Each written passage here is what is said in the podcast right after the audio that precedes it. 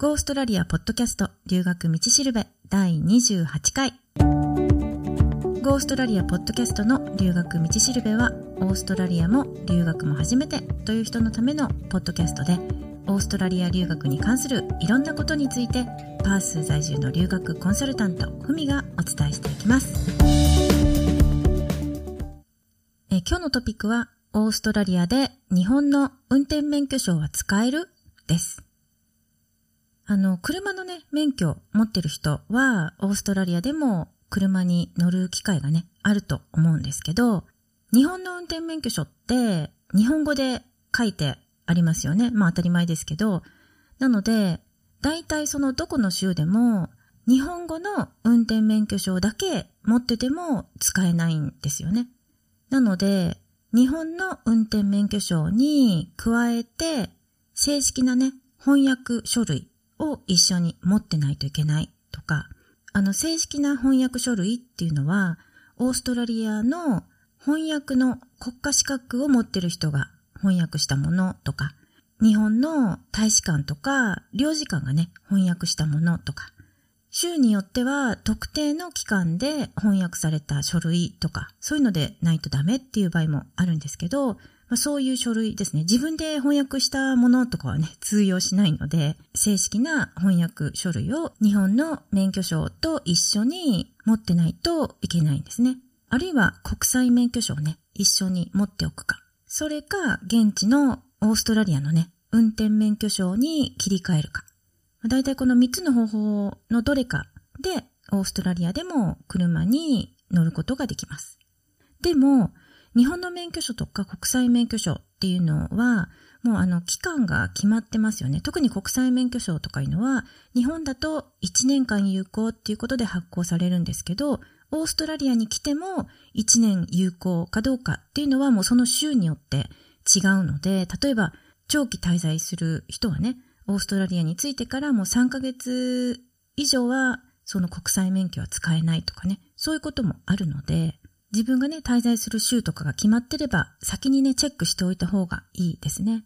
で、たまにね、あの、車に乗ってて、おまわりさんに止められたりする時もあると思うんですけど、その対応するおまわりさんによって、自分が持ってる日本の運転免許証が使えるかどうかとか、またそれがね、使える期間とか、全然言うことがね、違ってくるっていうこともよくあるんですよね。多分、変更になったとかいうのを知らないか、あるいはもうその時点で規則がね、変わったとか、そういうことも考えられると思うので、その点はね、ちゃんとチェックをしておいた方がいいと思います。まあ、でもとりあえず一応基本的な規則としては、日本の運転免許証だけ持ってても通用しないので、プラスなんか書類が必要だよっていうことですね。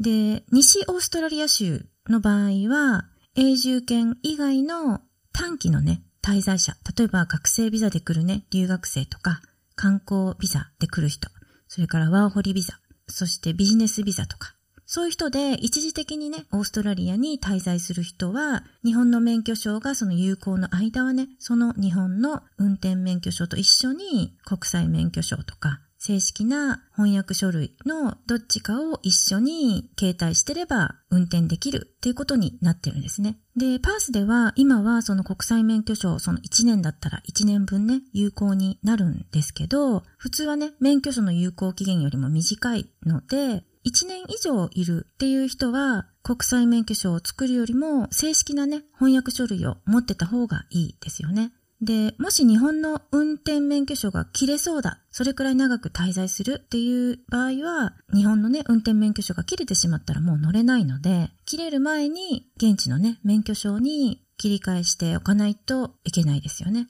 で、他の州だと、例えば3ヶ月以上滞在する場合は、現地の運転免許証に切り替えないといけないとか、そういうところもあるので、あの、西オーストラリアでも、昔はね、そうだったんですよね。でも今はなんか、また規定が変わってるみたいで、とりあえず日本の免許証が有効な間は、翻訳書類とか国際免許証とかを一緒に持ってれば乗れますよっていう風になってるんですけど、ほんと州によってね、日本の免許証で乗れる期間っていうのが違ってくるのでね。で、また規則とかもね、変わることもよくあるので、今はどういう規定になってるのかっていうのはもうその都度確認した方がいいですね。まあ、でも多分、オーストラリアに長期滞在するっていう人はもう最初からね、現地の運転免許証に切り替えておくっていう方が何かとね、便利だと思います。例えばあの現地でね、身分証明の ID としても使えるし、なんか住所証明が必要な時とかにも使えるし、結構証明って多いんですよね。なんか ID を見せないといけないことっていうのがよくあって、なのでそういう時にいつもパスポートをね、持って歩かなくても、現地の運転免許証を見せれば、それで済むことが多いので、で、パスポートみたいに大きくないし、かさばらないので、持ち運びも便利ですよね。お財布とかにピッて入れてればいいので。で、切り替えをする場合は、今持ってる免許証が有効の間に切り替えしないといけないので、まあ州によってはそれが3ヶ月以内っていうこともあるので、それぞれの州の規則にね、従って切り替えっていうことになると思うんですけど、オーストラリアの運転免許証に切り替えるのって、今はね、もうすごい簡単にできるので、筆記試験とか実技試験っていうのも免除になってるんですよね。で、大昔ね、私が渡航した時はまだ筆記試験をね、受けないといけなかったんですけど、もう今はね、それもなくなっちゃってるんで、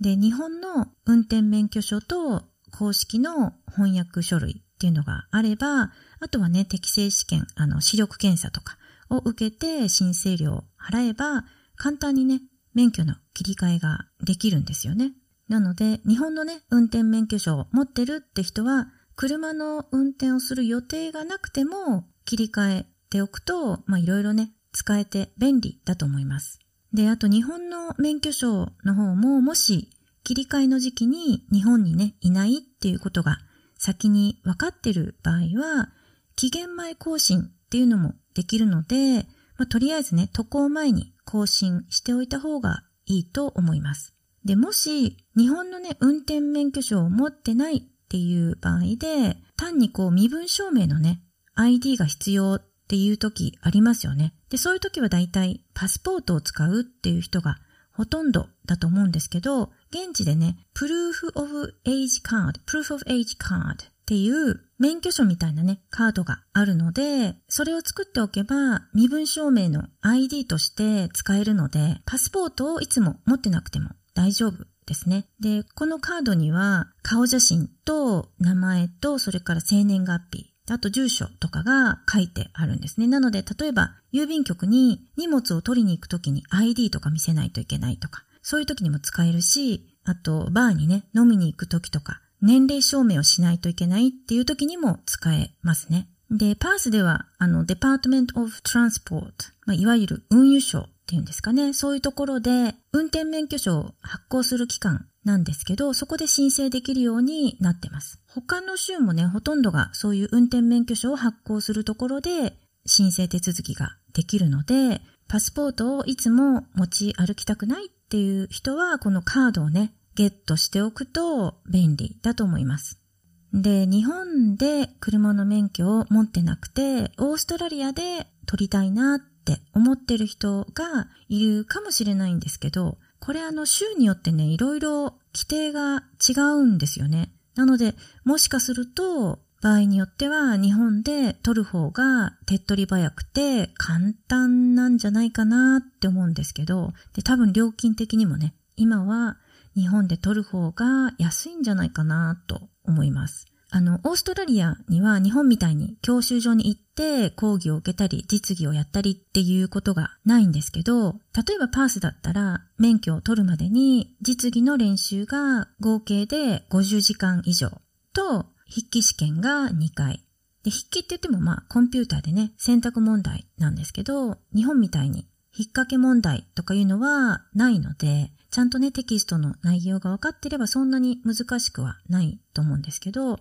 で、実技の練習も50時間でね、終わればいいんですけど、超えることもね、よくあるみたいだし、あとインストラクターをね、毎回予約するときも、スケジュールとかがね、合わない場合は、予定通りに行かないこともあったりして大変とか、あと、インストラクターにね、払う実技のレッスン料も結構かかるって聞いたので、新しく免許を取るっていうのは、ちょっと大変かもしれないですね。で、実技の練習時間って、パースはね、前は25時間だったんですよね。なんか2012年から時間がね、今の50時間になったらしいんですけど、まあそれでも他の州だと100時間とか120時間とかそういうところもあるので、それに比べたらね、パースは実習時間が半分以下なので少ない方なんですけど、まあ道路のね、安全を考えるとしっかり練習してた方が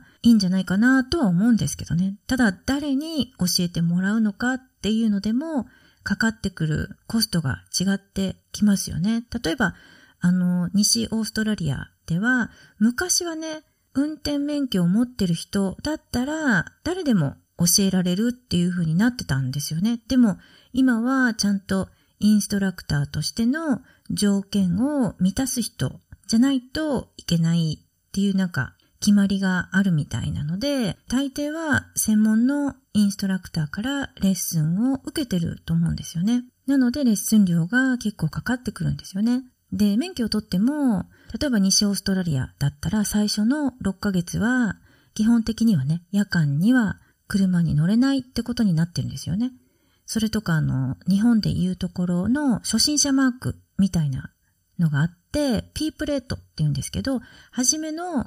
半年は赤の P プレートで、その後は緑の P プレートになるんですけどね、それを最低でも2年くらいはつけておかないといけないみたいですね。まあでもね、それでもオーストラリアで免許を取りたいっていう場合は、まあ、いろんな州を比べてみて、一番ね、条件が良さそうなところで受けるといいんじゃないでしょうか。あの、インストラクターは日本人の人もね、やってる人がいるらしいって聞いたので、探したら誰か見つかるかもしれないですよね。というわけで、今日も留学道しるべのポッドキャストを聞いてくださってどうもありがとうございます。もしね、なんかオーストラリアの留学に関することとかで、なんか質問があれば、Go オーストラリアポッドキャストのホームページから送ってください。感想とかリクエストもお待ちしてます。で、ホームページのアドレスは goaustralia.biz です。ではまた。